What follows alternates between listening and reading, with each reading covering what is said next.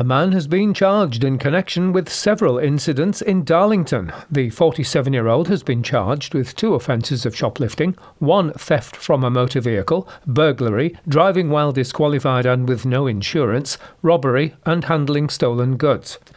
Lee Geldart of No Fixed Abode appeared at Newton Aycliffe Magistrates Court on Wednesday morning.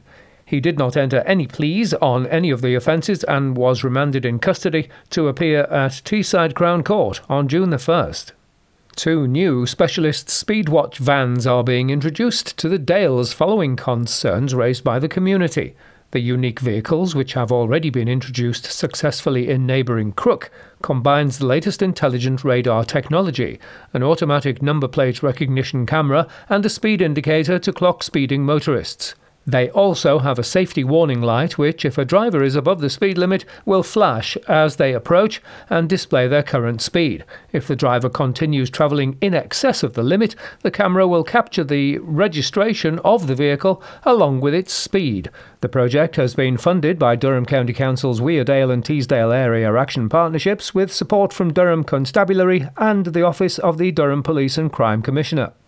And finally, the fascinating story of a First World War hero will be told at a special event in County Durham this month.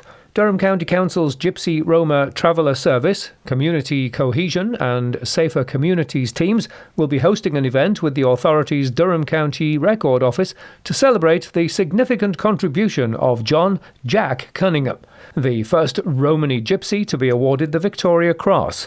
The Jack Cunningham exhibition will take place at County Hall on Wednesday, the 18th of May, from 1pm to 3pm, where people can hear the full tale of John's story. They are your local news headlines. I'm Gary Burgum.